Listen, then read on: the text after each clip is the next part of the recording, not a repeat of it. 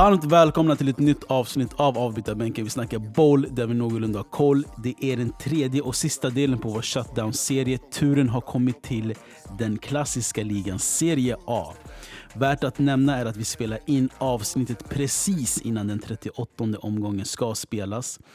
Men det mesta är redan avgjort. Inter på 79, Atalanta och Lazio på båda 78 fighters om andra platsen. Intressant är att Inter och Atalanta ställs mot varandra i den sista matchen medan Lazio möter Napoli på bortaplan. Spal och Brescia kunde inte säkra kontraktet och spelar i Serie B nästa säsong. Lecce och Genoa avgör om vilket lag som blir det tredje laget att lämna den högsta serien. Genoa har 36 poäng och Lecce har 35. Innan vi går igenom hur eh, ligan eh, har avslutats kan vi eh, kolla vad vi, hur, hur vi trodde den skulle avslutas genom vår prediction förra avsnittet när vi öppnade upp Serie A. Vem som känner sig manad att börja? Jag tycker vår gäst får jättegärna börja. Faktiskt. Och som sagt, ärlighet. Ja, Det är bara alltså, längst. Ja absolut, absolut. Jag, jag, som sagt, jag, jag tror Juventus tar det ändå. Men jag förväntar mig att Inter utmanar in i det sista, annars skulle jag Inte bli... Napoli alltså. Nej, inte Napoli. Okej. Inte Napoli. Eh, jag tror inte kommer utmana in i det sista. Och det kan lika bra vara Inter som vinner, men jag tror, jag tror faktiskt Juventus tar det. I och med att, som, som ni säger, det är mycket nya spelare ändå. Men eh, jag tror X-faktorn kommer vara Conte om de skulle lyckas. Men jag tar nog Juventus, sen tar jag Inter som tvåa, tre Napoli, fyra...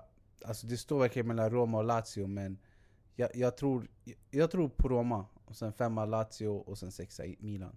Det gör ont att säga det, men det, jag tror det är den mest logiska eh, ordningen. I see. Eh, Okej, jag tror utan några motiveringar, inte kommer bara rabbla upp lagen.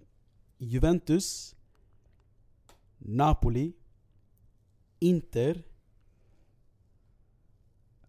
Roma, Milan, Fiorentina. Juventus.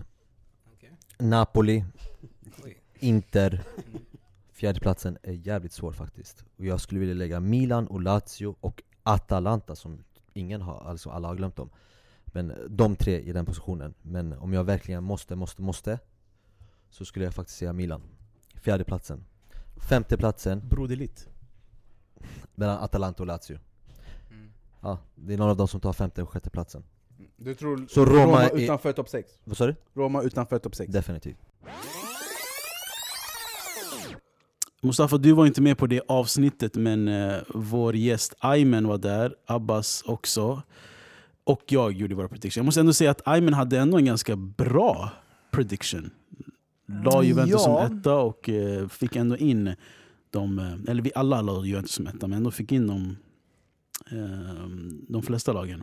Det är ju rangordningen som är viktig där. Eh, Mm.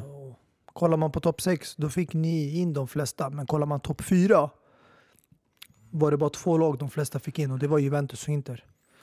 Precis. Det var många som rankade liksom, som Napoli, Roma och sen att Lazio och Milan kunde utmana om de platserna.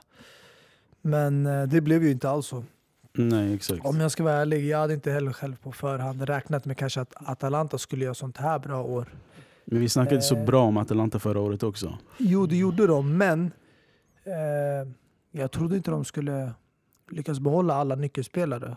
Jag trodde många skulle kanske bli sål- sålda och gå vidare efter deras fantastiska säsong. Och sen när man spelar också ligan och Champions League, då brukar det vara tuffare att kvala till Champions League igen.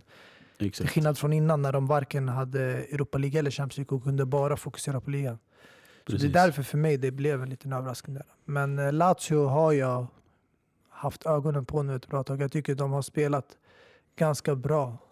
Och eh, jag skulle haft med dem där i min topp fyra med eh, Simone Inzaghi. Det är lätt för dig att säga nu Ja, Nej, men alltså, de har ju haft ett bra kompakt lag och de har ju gjort sina förstärkningar. De har värvat in lite spelare här och där och också lyckats behålla de här Milinkovic som ryktade, ryktades bort mycket. Eh, Shiri Mobile, deras bästa målskytt. Så Mm. varför inte? Ska vi eh, sätta igång och eh, avsluta italienska ligan också? Let's do this. Även om det är svårt att avsluta en liga helt och hållet när den inte är avslutat helt och hållet också. Men, Men tekniskt sett är den, exakt. Avslutad. Men det kan hända en mycket Den enda sjuka grejer också där, sista matchen.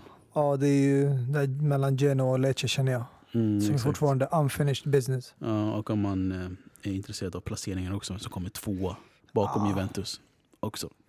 Jag tror för en klubb som Inter så betyder placeringen mycket. För en klubb som Lazio och Atalanta är de bara glada över att få vara med i Champions League nästa år. Väldigt glada. Måste jag säga. Ja, kanske. Men bästa respektive sämsta laget den här säsongen. Vad skulle ni säga? Alltså, för mig, det är bästa laget, jag tror vi alla kan hålla med om, det är Atalanta.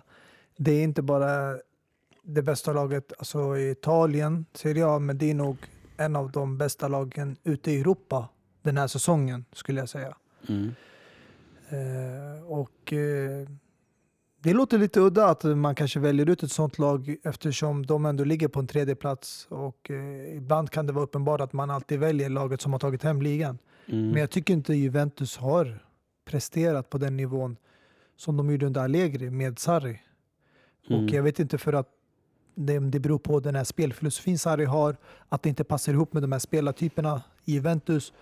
Eh, de gjorde sitt jobb och tog hem ligan. Det är ingenting man kan liksom klaga över, men spelmässigt måste det övertyga mycket mer om du ska vara det ledande laget i Italien och om du ska ha en chans på att vinna Champions League.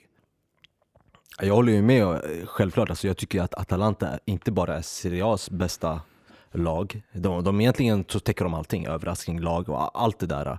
Men Europas, till och med Europas bästa lag just, eh, just nu. För de, de, de resurserna de har och så som med de, liksom, med de spelarna som de har och, och allt, alltså alltet, vart de är i Champions League, hur de har gått vidare från Champions League eh, och eh, är, har tagit en Champions League-plats och är med om, ja, även fast det kvittar nu, de kommer fortfarande vara med i Champions League nästa säsong också, men att de fortfarande kan ta en andra plats nu i sista matchen mot Inter, eh, där det är en final om andra platsen.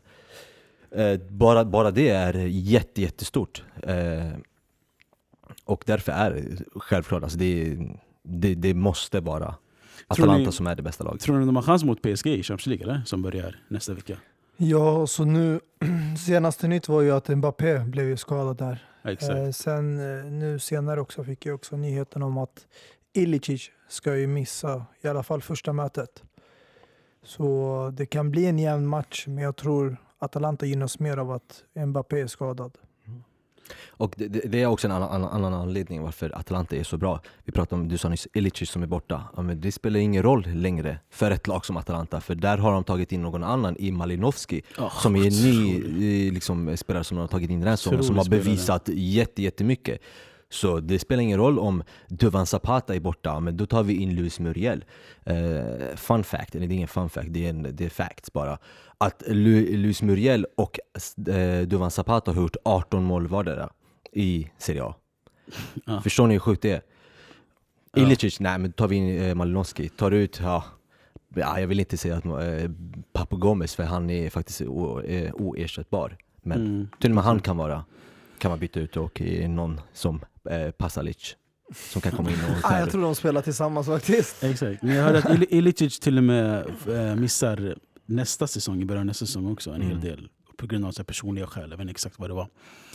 Eh, nej, men Atalanta, som sagt förra året hade vi också dem som eh, alltså det bästa laget. Liksom, och att de presterat så här bra och fortsätter prestera.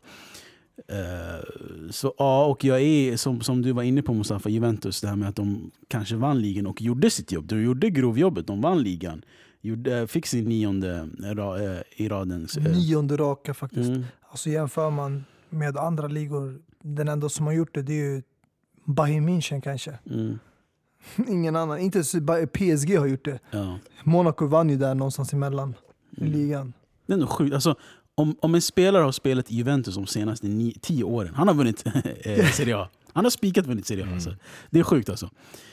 Ehm, Fun fact är ju att ja. Danilo tillsammans med Cristiano Ronaldo är den enda spelaren som har vunnit La Liga, Premier League och Serie A. La Liga, Danilo. Ja, Ja, med Real just det, Madrid Real och Zidane. Madrid. Just det, just det. Just det. Ja, Och Man City i Premier League med Guardiola. precis. Och nu Serie A. Ja. Danilo, vilken spelare. Shoutout! um, ja, men det bästa laget, säger, säger ni Atalanta eller? Definitivt att det Mm. är Atalanta. Ja. Alltså om det är någon jag skulle sätta där uppe mer om, det är Lazio jag tycker också har presterat jävligt bra. mm. Och jag tycker de har förbättrats gentemot eh, de senaste åren där de missade Champions League-platsen med några enstaka poäng. Det var liksom ett hårstrå från att ta en Champions League-plats. Men eh, nu är de äntligen där. Och Precis. Kan nöja sig med den platsen faktiskt. Exakt. Mot Polen då, det sämsta laget. Alltså jag vill ändå... Alltså jag hade Torino som min joker förra året. Eh, och fan vad besviken jag blev på dem det här året alltså. Ja, ja. De klarade sig Alltså- liksom precis över strecket. Uh, Matsari sparkades väl under säsongen. Eh, och jag vet inte, det bara fallerade för Torino. Jag håller med. Alltså, Torino var ändå ett lag som var på väg uppåt de senaste åren. eh, Där Belotti var ju en av Serie A's hetaste anfallare. Eh, Men även hans namn och hans status som anfallare i Serie A har fejdat bort nu den här säsongen. Han är inte... mm, Alltså han, jag tror han har gjort, vad är det? 16-15 ligamål. Det är bra. Det är bra. Men För att- jag för att förväntar mig skitsäsong. en spelare i den åldern ska förbättras och bli bättre och bättre för varje år. Och sen är det för att Torino kanske har varit dåliga, men de jag är mest besvikna på om jag ska vara ärlig, det är Napoli. För att Napoli är ett lag som, bortsett från Jorginho som de sålde för två år sedan, har inte sålt några spelare. De har lyckats behålla eh, Mertens, Callejon, de har behållit eh, Allan, Zielinski, Koulibaly. De har till och med hämtat, hämtat in Manolas som jag tänkte det här kommer förstärka försvaret tillsammans med Koulibaly. Och sen hade de en eh, erfaren rutinerad tränare tidigare i Ancelotti som tyvärr fick sparken. Så jag känner att det här är ett lag som är en stor besvikelse för att de har varit i toppen i Serie A de senaste fem åren och tagit Champions League-plats varje år.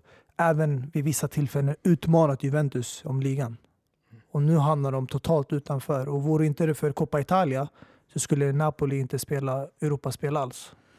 Mm. Ja, så alltså, ja, det är självklart, alltså, motpolen är ju Napoli definitivt. Alltså, och jag skulle, det är väl sjätteplatsen och sjundeplatsen där med Milan också, som också är motpol. Där de har ryckt upp sig nu i slutet, men ändå inte, vet, eh, ma- ma- de har fått ett godkänt bara för att man har gjort ett bra andra halvan av säsongen. Eh, det köper jag inte heller direkt, men de hade inte kanske lika stor, eller kanske de hade lika stora ambitioner, men eh, liksom, om man ska vara ärlig så är Napoli mycket, mycket bättre lag på pappret och mer sammansvetsat och bra lag tillsammans än vad Milan är. Och därför är då eh, Napoli det laget som för mig är det sämsta laget. För precis som Mustafa nämnde, det är, de har ju behållit alla sina spelare och hämtat in spelare för att ta det där nästa steget. Mm.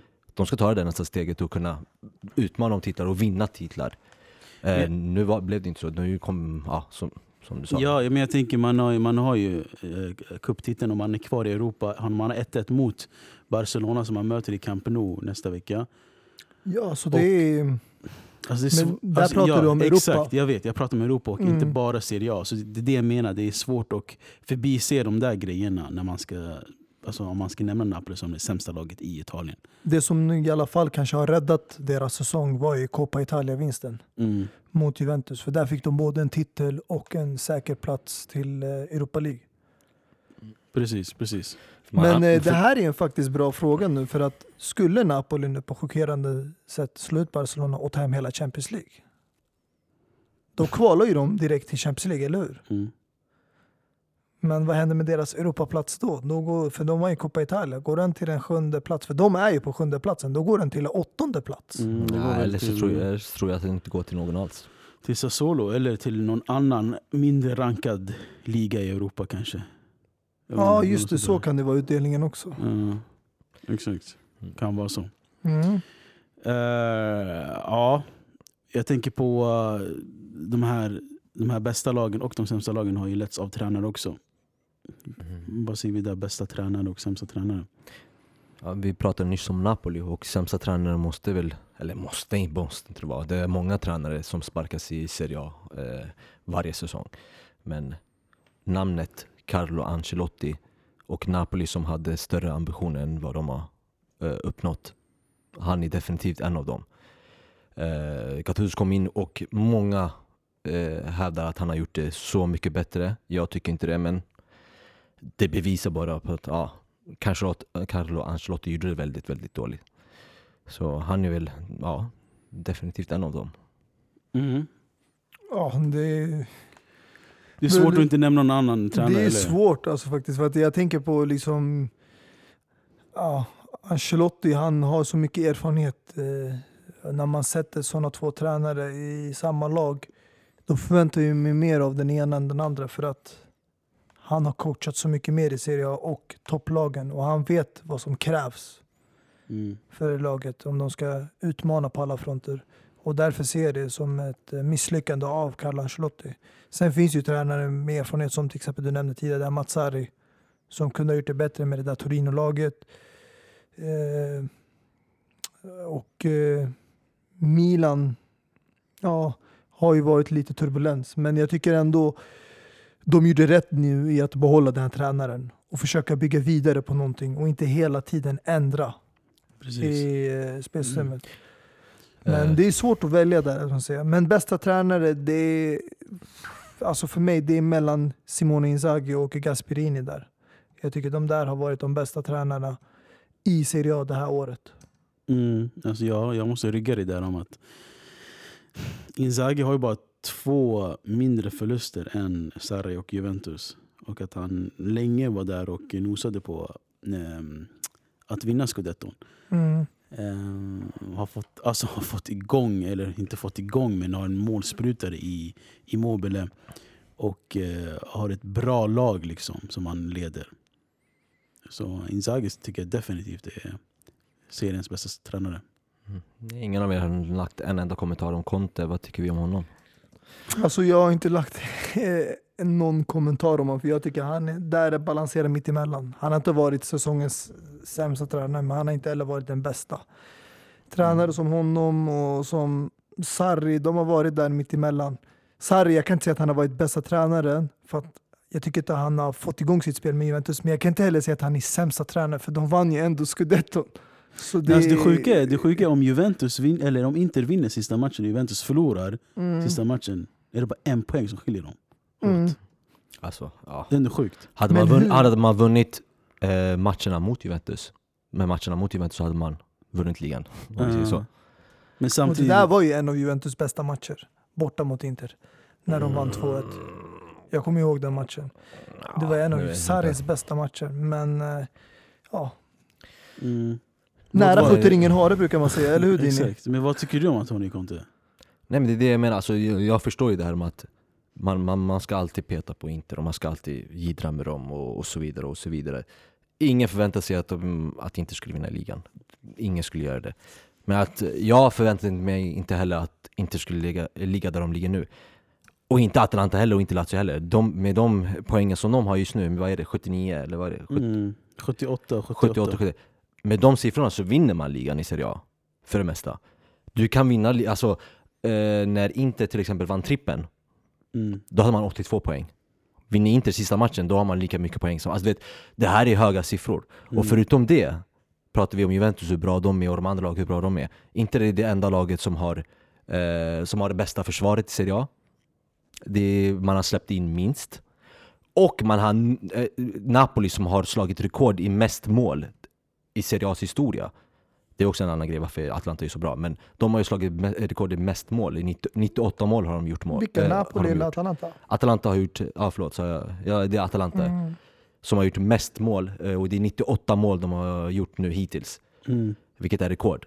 Och Mm. andra laget näst bäst eh, är ju Inter också. Så man har bäst försvar och man har näst, eh, näst mest mål Mm. gjorda i ligan. Men du menar på fullaste allvar? alltså? Och förutom det så har man minst eh, eh, förluster också. Så Juventus som har vunnit ligan har Dini, fler jag måste förluster. bara fråga dig, håller du med om att dina förväntningar på fullaste allvar när Conte tog över Inter, du förväntar inte dig med de värvningarna de gjorde. De, Den tränaren som Conte är, till skillnad från tränarna som till exempel Roma, eh, Milan och de här har, att de inte ska ta en Champions League-plats. Hade du förväntat dig på att de Vem- skulle komma utanför? Alltså, de ska utmana om titeln. Det, Är det dina förväntningar? Det, det var mina förväntningar den Okej, säsongen. tack. För att jag håller med där. För att jag tycker att han inte har förväntat vem är det som inte håller med i det? Du sa att... Det har jag inte sagt om. Jag har inte sa- sagt någonting, det är klart inte ska utmana om titeln. Mm. Jag tycker bara att ingen nämner någonting. Det här är ingenting det Conte har gjort, det är det jag försöker säga. Det är ingenting. Jag tycker man bör ge någon form av cred, för det är de här siffrorna som jag sa nyss. Jag kan inte Minst, honom- förlust, minst förluster, släppt eh, minst mål, gjort näst mest eh, mål i ligan efter Atalanta, som är sjuka. Mm. Det är förutom det. Och Juventus vann ligan och du vet, det här borde man, och förutom att eh, du pratar om med de här värvningarna, värvningar som inte är N'Golo Kanté utan det är en Sensi som ingen känner till, eller Barella, eller och så vidare. Det är inga stora värvningar, riktigt stora, Ingen stora visste att värvningar. Kanté skulle bli den här spelaren han är idag. Och förutom det så är det många som har han, handskats med, det fanns inget lag i hela Serie A eller i hela Europa som har haft så här lika många skador som Inter. Där man har Ranocchia som spelar som back och så vidare. Och Bastoni som inte, ingen känner till. Vet, det här är backlinjen. Bastoni med blev ju Ranocchia given till slut. och Bastoni. Vad sa du? Bastoni, Bastoni spelade ju för att. Godin var Ja, han är satt på given, bänken. det är det jag försöker säga. Ja. Men det det, är ju hans val att börja sätta Godin på det är det jag bänken. försöker komma fram till. Och ändå har eh, man släppt in minst mål och har minst eh, förluster och så vidare med det här backlinjen. Men det var som har- Antonio Contes val att sätta John Terry på bänken och ändå vinna ligan. Han valde att sätta Godin på bänken. Man kan inte skylla ifrån nej, sig men det. spelar ingen roll, det är ändå en, en, en, en typ av eh, kraft. Alltså, Alltså något- jag vet en typ inte, förlåt, men det är min Det erfarenhet. Min erfarenhet av Conte det är att han alltid tar hem titlar för Chelsea. Han tog alltid hem ligan, FA-cupen. Det var alltid någon titel. Så jag är van vid att han alltid presterar på den nivån. Så när jag såg den där säsongen, jag känner inte att han har gjort någonting märkvärdigt det här Mm. året Inter. Inget märkvärdigt. Nej, okej. Alltså det var en godkänd, en Jag- godkänd jag, säsong. Jag, jag, inte, jag vill inte, att- jag vill inte ha någonting, att alltså ett, ett... Han har inte varit dålig. Men han har inte gjort något märkvärt. Han har gjort en godkänd fatt- säsong. Jag Godkänd fattar, jag fattar att du ville nämna Antonio Conte i det här segmentet. Men alltså, återigen, Nej men det vart- måste vi, det är ändå Ja, en stor tränare liksom. Ja, såklart. Men återigen, vart, eh, hur betygsätter du Antonio Conte den här säsongen? Jag är godkänd, definitivt. Alltså jag skulle, om du frågar mig helt ärligt, jag tycker till och med lite över min förväntan. För han har ändå trots allt gjort det bra. Alltså som jag sa, med allt, med, under alla de här omständigheterna så har han gjort det ändå bra. Speciellt nu i slutet, jag, jag, om jag ska vara helt ärlig också, jag tycker till och med att han lite lätt kastade bort scudetton. För i slutet, de här sista tio matcherna, så, eller nästan, ja, nästan ja, de här tio sista matcherna så har han roterat alltså helt. Det är alltid en ny, eller under hela den här säsongen så har det alltid varit en ny start. Alltså det, jag, jag håller med. Alltså, så dåligt som egentligen jag tycker Juventus har presterat, om inte hade egentligen varit bra det här året så hade ni vunnit ligan. Det är det. Och där kanske är lite eh, underkännande från mig då, men annars så tycker jag att han har gjort, eh, gjort det bra faktiskt. Ja. Så, Vi får väl se hur det går för han eh, nästa säsong. Mm. Eh, och de här tränarna har ju spelare som spelar för dem. Och eh, vilka eller vem har ni tyckt är den bästa respektive sämsta? Succé eller flopp? Typ. Ja, den, Succé. den är svår alltså. Det är många bra spelare i den divisionen. Men bästa spelare måste jag ändå säga, även nu om vi har en omgång kvar, det är Chiro Immobile. Alltså jag, om han lyckas slå, det är väl Serie A's bästa rekord någonsin. mm. Eh, som 36. Higuain har, 36 mål. Ja. Om han lyckas göra det med ett lag som enligt mig egentligen, det där Napoli-laget tycker jag var bättre än det här Lazio-laget. Eh, om Immobile gör det så kommer han bli historisk. Och det är svårt att argumentera emot att han är Serias bästa spelare. Men jag tror ändå han kommer bli utsedd till det efter hans eh, fina prestationer. ja, alltså jag måste ändå nämna min gubbe Romelu Lukaku. Mm. här. Eh, sin eh, debutsäsong. Har gjort eh, vad är det, 23 ligamål och 29 totalt. Det är väl bara typ, vad är det? Icardi, eh, Icardi och Zlatan som har väl gjort Över då, då jag tänkte 30 nu. tror jag totalt. Ja, skitsamma. Ronaldo har vi fina. Ja, Ja, Ronaldo Inter kryllar, och sen, sig och sen Eto'o gjorde ju 37 mål totalt i Ja.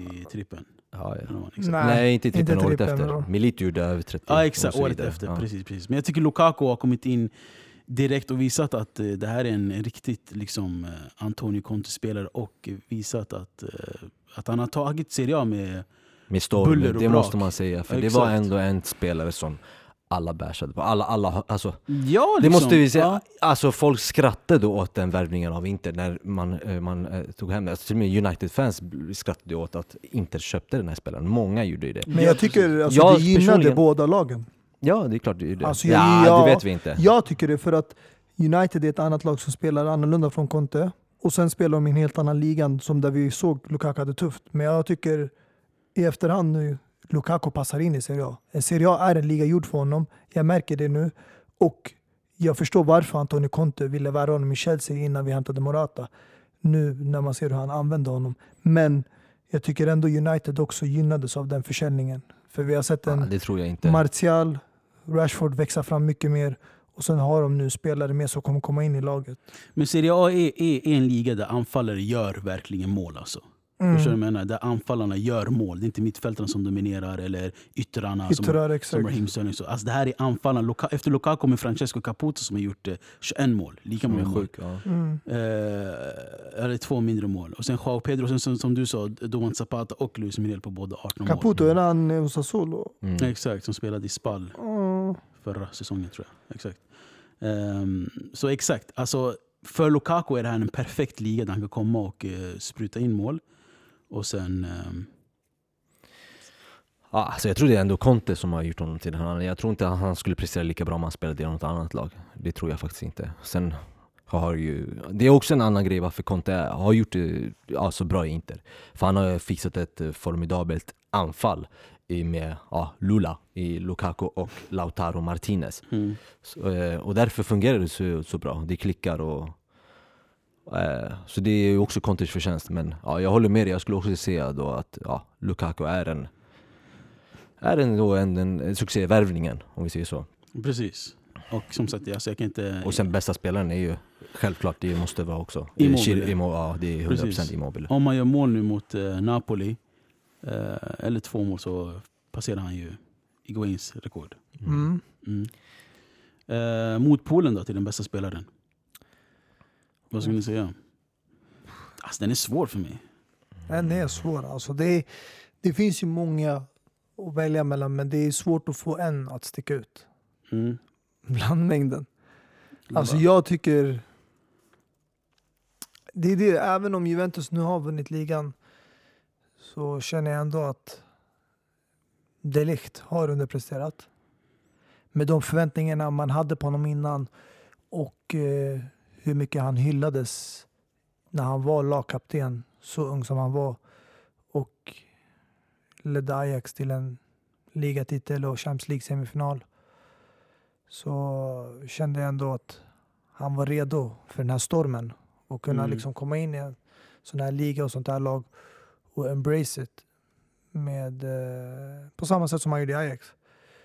Eh, Men eh, det har varit svårt för honom att fylla Chiellinis skor när han har varit skadad. Eh, Mm. Så jag tycker där har det varit eh, mer än, jag skulle säga en floppvärvning, men det är bara för den här säsongen. Som sagt, han är så ung att han kan ju vända på sin karriär och bli en succévärvning om två, tre år. Om han presterar på en helt annan nivå. Men i nuläget så är han för mig en floppvärvning. Han har underpresterat.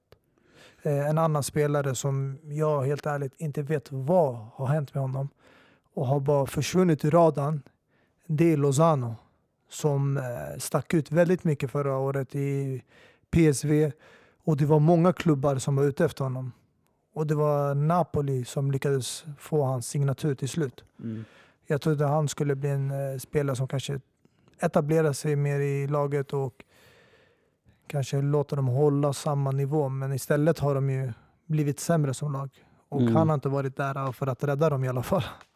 Nej, precis. Eh, Alltså det är mycket Napoli man, man, man kan ta upp. Alltså jag tycker inte heller Manolas har gjort det bra i det laget. Alltså det är ändå stora spelare för stora summor. Eh, Lozano har 40 miljoner eller något sånt där. Eh, så. Ja, det Ja. finns ju de. Sen finns det mindre, det behöver inte handla om summorna, det finns mindre men stora spelare. Ja.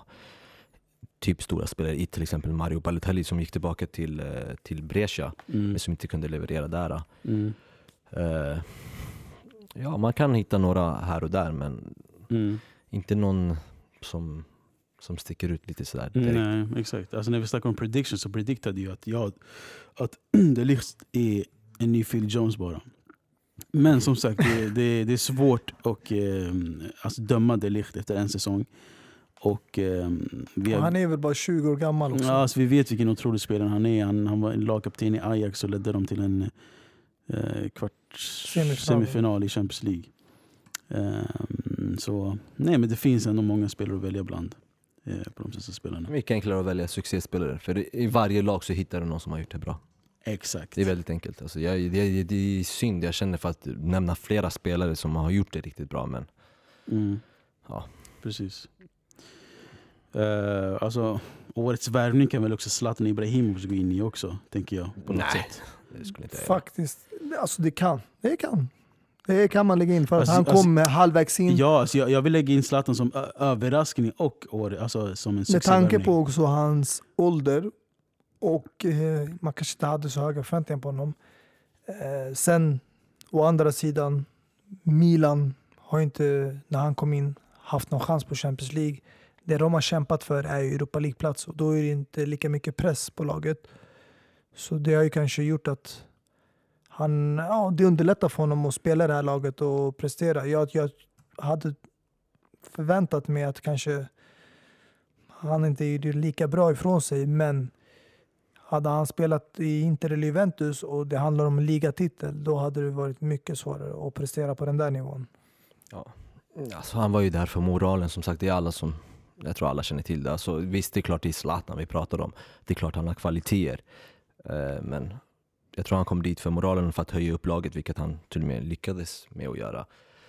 Eh, och de presterade bättre, men eh, det finns ah, Kan man, säga, kan man säga att Zlatan har världens bästa presence i världen?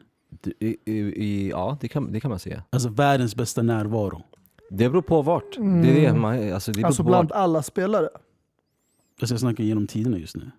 genom tiden, nej. Alltså jag för mig, Som ändrar omklädningsrum och verkligen tar plats och visar. liksom- Han har gjort tio mål sedan han kom tillbaka. Mm.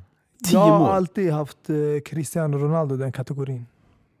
För sättet hur Alltså, han har Jag förstår, men de tar inte plats på, på samma sätt. Men det är det folk inte vet. Alltså, vet, många har ju dragit paralleller i jämförelse med eh, hur Michael Jordan var i basketen och Mm. hur Cristiano Ronaldo är i fotbollen. Det är Patrice Evra sa ju något. Eller vem var det? Vem fan var det Alltså Ronaldo, han kanske inte visar i intervjuer på utsidan lika mycket som Zlatan gör när han eh, får talan. Men Ronaldo, vi fick se även i landslaget, Portugal EM, när han skadade sig, hur han var, hans presence, alltså när han stod där, vilken plats och hur spelarna ser upp till honom också. Jag förstår, men jag skulle ändå inte säga att de, tar, alltså de, de, de, har, de har närvaro på samma sätt.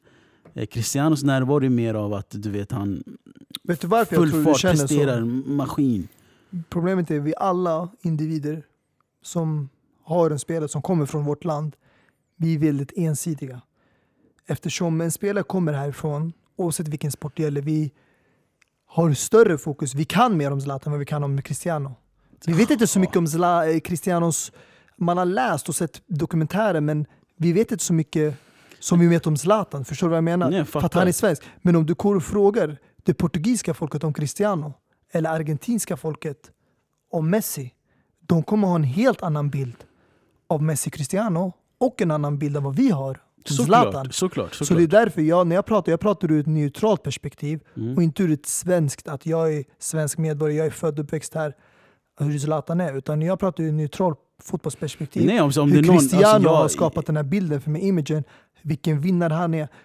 Alltså bara om du kollar det här Juventus-laget, inget illa menat, men det här Juventus-laget, den här säsongen har varit en av den sämsta säsongen, om inte den sämsta säsongen de senaste nio åren sen Conte tog över. När de första gången tog hem ligatiteln för nio år sedan. Jo, jag fattar. Alltså, grejen om det är någon som älskar Cristiano så är det jag. Krippan, jag älskar honom. Men det jag Mm. menar, Zlatan kom, ett, mitt- kom till ett medelmåttigt Milan.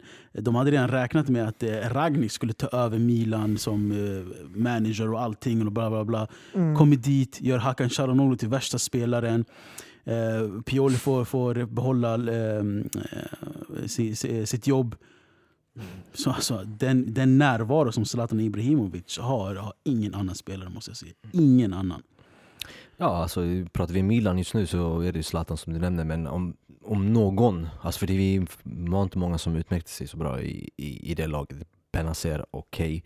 Eh, Zlatan, okej. Men om det är någon så är det ändå Theo Hernandez som man ändå kan se som är kanske en av Serie A's bästa eh, ytterbackar. Det visade han i början av säsongen, blev lite sämre nu i slutet av, av säsongen. Men Precis. ja, så det, det är Milan. Mm. Men han var ju bra tycker jag innan Zlatan kom också. Ja, det är det jag sa. Att han var, han var bättre i Mm. början av säsongen. Sen Precis. tappade han det lite när han fick den där tunneln från Rabiot. Rabiot däremot har inte gjort det bra. Aaron Ramsey har inte gjort det bra. Det är, Mm. ja, det är ju många floppspelare man kan välja från Juventus faktiskt. Men jag har svårt att sätta dem som flopp för det är ju gratisspelare. Alltså de har ju kommit helt gratis och de Men har inte men det är en värvning. Alltså de har inte, jo, jo, självklart. Men de har inte varit riktigt startspelare. För mig, Bentancur har varit mer startspelare än de här två. Och sen Mm. har du Pjanic och andra spelare i mittfältet. Men jag, självklart. Eh, däremot håller jag med. Jag skulle kunna lägga Zlatan som överraskning. Seriös överraskning det här året. Ja, nu när vi ändå är inne i överraskning. Alltså jag, min överraskning, det är, jag har en spelare och ett lag. Det är Milan som sagt, andra halvan. Efter eh, uppehållet. De har kommit och bara inte förlorat någon match och vunnit mot eh, Juventus och, och, och, och så vidare. Kryssat mot Napoli. Eh, och Zlatan självklart. Men Dejan Kulusevski. Pre- det vill, jag vill nämna honom. Ja, Dejan Men Kulusevski. det är det, alltså... Ja, Han är, den, eh, han är faktiskt den en, eller alltså ja, till, har kommit upp nu tillsammans med, eller inte kommit upp tillsammans med, men det är den andra spelaren efter Mauro Icardi som har eh, gjort över 10 mål, eller kommit upp till 10 mål eh, när man har varit, hur gammal är han? 21? Eller 20, 21? Det finns Ja. ingen tidigare som har eh, gjort över 10 eller 11 mål. men jag tyckte att 20 år? inte... Alltså han var bra för i hösten. Men sen han blev klar för Juventus och eh, blev lånad igen. Och nu vet man inte om han kommer komma tillbaka till Juventus eller om han kommer bli fortsatt utlånad. Eller kanske få ta Higuains plats i laget eller någon annan. Mm, jag läste sist att, han ska, att Juventus vill ha honom som en nummer 10-roll. Ja. Bakom Cristiano Alltså jag känner inte att han har presterat lika bra nu efter corona. Alltså. Han har inte varit samma. Tvärtom, han har ju presterat de senaste matcherna, tre senaste matcherna. Gjorde ju, Men hypen kring han under hösten var mycket större. ja, ja, men grejen han hade kanske en liten, han dippade kanske lite men sen kom han igång igen. Mm. Ehm, Men det är det, och jag har alltid sagt att spela för ett mittenlag, bottenlag skiljer sig stort när du spelar för ett topplag som förväntar sig att vinna varje match, eh, fighta som ligan och eh, utmana nästan på alla fronter. Champions Mm. League-cupen. Så det kommer bli en ny utmaning för honom nästa år. Men för mig, överraskningslaget, jag vet att du känner Milan andra säsongen, de har gjort det riktigt bra. Jag skulle ändå sätta för mig Atalanta, även om de gjorde en bra säsong som förra bästa året. och överraskning, eller? Ja, eftersom det överraskade, det är inte att de gjorde det riktigt bra som förra året. För att okej, de fortsätter på samma spår som tidigare, men det är deras resultat. Mm. Alltså det är väldigt sällan du ser sådana här resultat i Serie A. 7-2 Brescia, Mm. 7-0 Torino, Mm. 5-0 Milan, 5-1 Parma. Kom igen bro. Det här är inte ten, det här är tennissiffror vi pratar om. Hur ofta ser du Juventus, Inter och de här vinna sådana här siffror? Det, går, det händer inte ofta. Det kanske fanns en tid när Napoli under Sarri, när de var som bäst, när de gjorde väldigt många mål. Där de vann med stora siffror. Men det här Atalanta, det här är överraskande hur dominerande de är i matcherna. Att de verkligen, alltså bara i Champions League mot Valencia så vann de totalt med, vad var det, 7-3? Mm. Och det var ett lag man räknade ut från gruppen också. Exakt, de- som hade förlorat sina första tre matcher i gruppspel Precis. och vann sina tre, eller spelade oavgjort och vann två sista. Mm. Jag tror de gick vidare med målskillnad tror jag kanske var, eller inbördesmöte. Men ändå, det är för mig överraskande hur de dominerar och hur de vågar spela sitt Mm. eh, spel. Mm. Nej, men jag tycker det ska bli superintressant att se Dejan Kulusevski i nästa säsong. Som du säger, om han är kvar i Juventus eller om de lånar ut eh, han eh, igen. Eh, och mark, mark my words, Kulusevski kommer bli en gäst i den här podden snart. Ehm, jag tror vi är klara alltså. Vi har gått igenom det mesta. Eh, och som sagt, vi har ju en omgång kvar ehm, som avgör vem som kommer tvåa och om Genoa eller Lecce åker ut från Serie A. Vi alla hoppas ju på Genoa, eller hur? Varför det? Det är mer eh, etablerade laget Vad har i... du emot Genoa? Helt Va? plötsligt. Vad har du emot? Eller du hoppas på att Lecce åker Lecce ut, åker menar du? ut. Ja, vad, vad, har du, alla. vad har du emot Lecce? Nej men eh, Genoa är mer ett Serie A-lag känner jag. Jag hoppas på att Man är van- Ja, jag, Vet du- alltså, varför? Jag, jag hopp, ja. Vadå? Fabio Liverani, jag har sagt det flera gånger. Somalier. Somalisk tränare. Ja, det är en somalier som har eh, bollar av stål faktiskt, som har eh, ändå är sjukt att de har haft kvar honom hela säsongen. För det är Mm. faktiskt den enda tränaren, tror jag, egentligen i hela världen, eh, som alltså, leder ett bottengäng, Mm. men som spelar som ett topplag. Precis.